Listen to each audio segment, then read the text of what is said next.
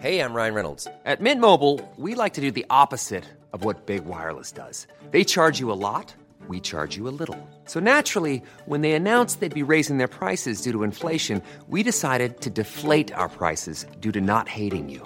That's right. We're cutting the price of Mint Unlimited from thirty dollars a month to just fifteen dollars a month. Give it a try at mintmobile.com slash switch. forty-five dollars up front for three months plus taxes and fees. Promo rate for new customers for limited time. Unlimited more than forty gigabytes per month slows. Full terms at mint mobile dot com.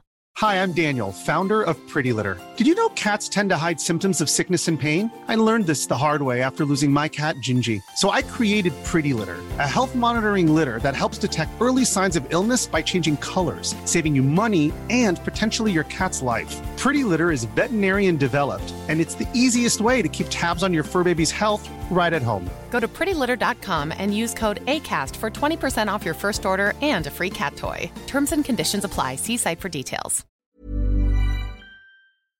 Video game narratives have the advantage of letting you actively explore an entire world. Well, if something isn't expressed in dialogue or the main thread, there are endless chances to add a pointer or two somewhere else. Chances are that former plot hole was considered by the devs at some point, they just didn't have the time to render new cutscenes, get the voice actors back in, or develop anything other than a tiny game asset to solve the problem. That doesn't mean, though, that the explanations aren't there. I'm Scott from what culture dot com, and these are seven plot holes easily answered in their video games.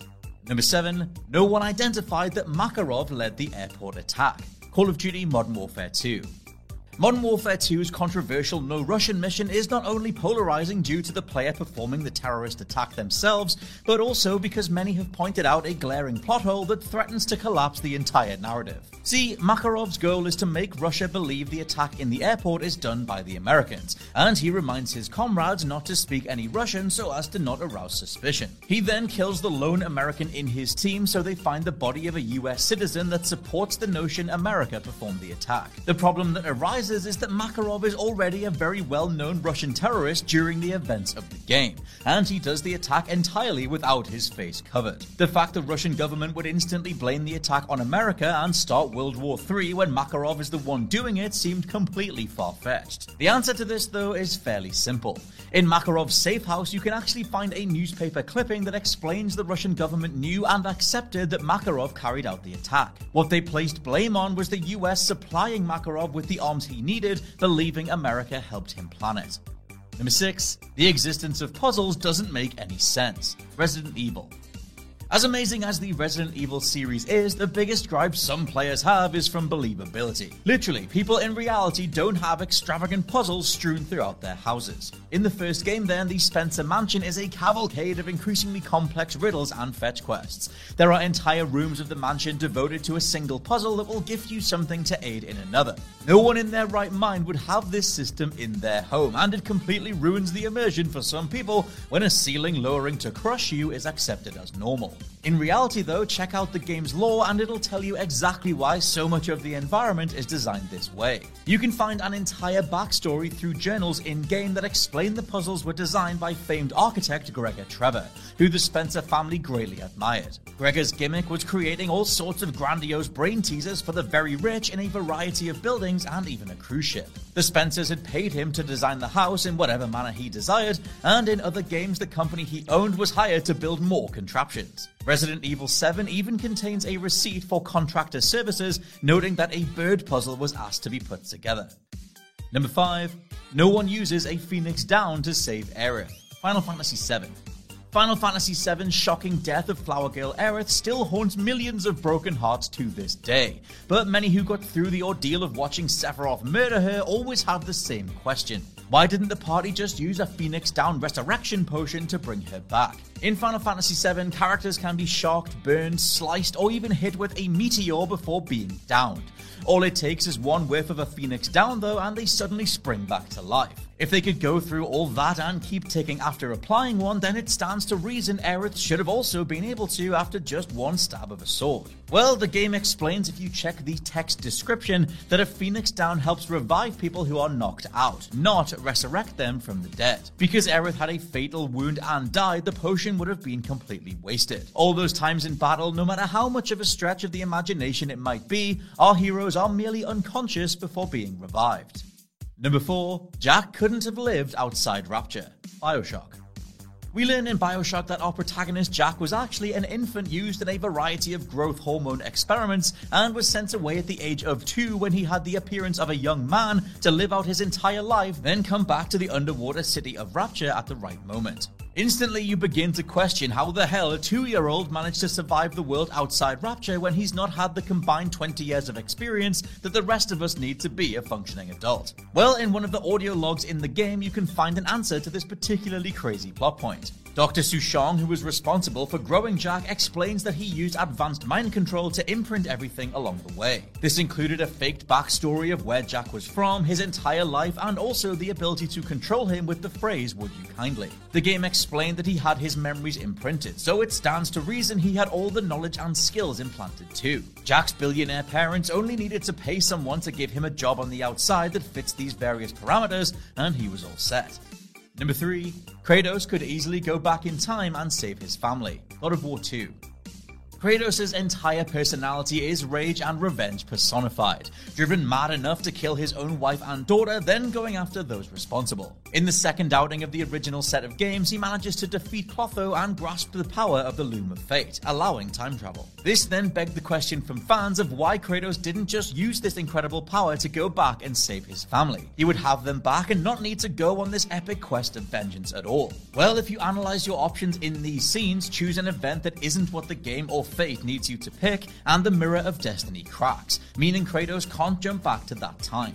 Overall, this implies that he simply can't just hop to any time period. Conspiracy theorists will no doubt attempt to cover for this and blame the game's mechanics, but if you dig deeper into the lore, you'll find that a person's thread also breaks upon death. Therefore, Kratos would need to find his family's threads that snapped off wherever they may be now to go back at all. Both scenarios risk the grandfather paradox regardless, as we know that God of War's version of time travel involves a duplicate version of yourself showing up, rather than anything based in a consciousness traveling between bodies. This means Kratos would have to kill his younger self, no doubt making his present self disappear.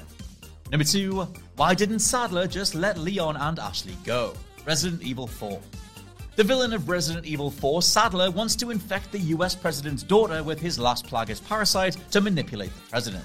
When Leon S. Kennedy finds her, she's already infected, so fans question why the leader didn't just let them leave the island and the rest of the plan play out. Instead, Sadler does everything in his power to ensure the pair don't escape, and that leads to his downfall. Why he didn't just let Leon and Ashley go home to complete this plan, being the parasite would be in them anyway, seems like a massive issue. On the contrary, Sadler explains he needs the funds from the president's ransom to keep his cult going, and tells us he needs a lot of money to run a religion. If Leon managed to sneak Ashley off the island, Sadler would have no bargaining power and not get the cash he needed. If that wasn't enough, the parasite inside Leon and Ashley didn't have full control over them yet. Leon already had pills to slow their growth, so there was a chance if they escaped, they could have had the parasites removed. Sadler wasn't being a fool. He was just trying to secure long-term victory.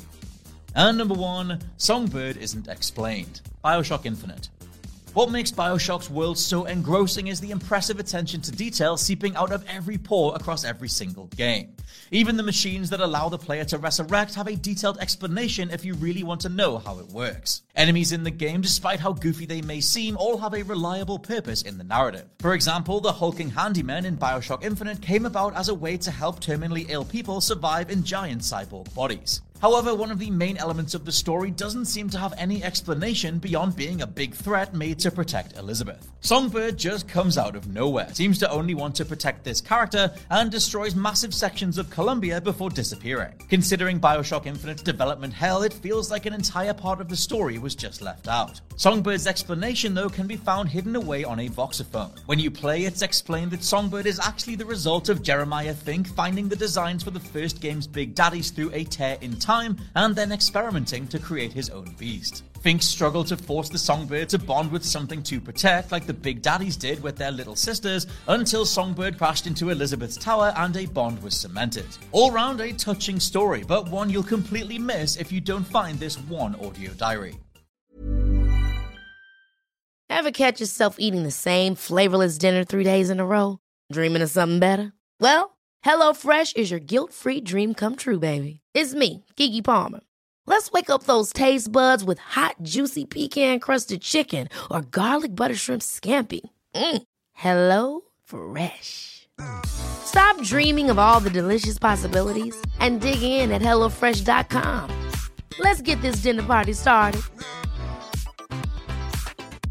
Hi, I'm Daniel, founder of Pretty Litter. Did you know cats tend to hide symptoms of sickness and pain? I learned this the hard way after losing my cat, Gingy. So I created Pretty Litter, a health monitoring litter that helps detect early signs of illness by changing colors, saving you money and potentially your cat's life. Pretty Litter is veterinarian developed, and it's the easiest way to keep tabs on your fur baby's health right at home. Go to pretty litter dot com and use code ACAST for twenty percent off your first order and a free cat toy. Terms and conditions apply. See site for details.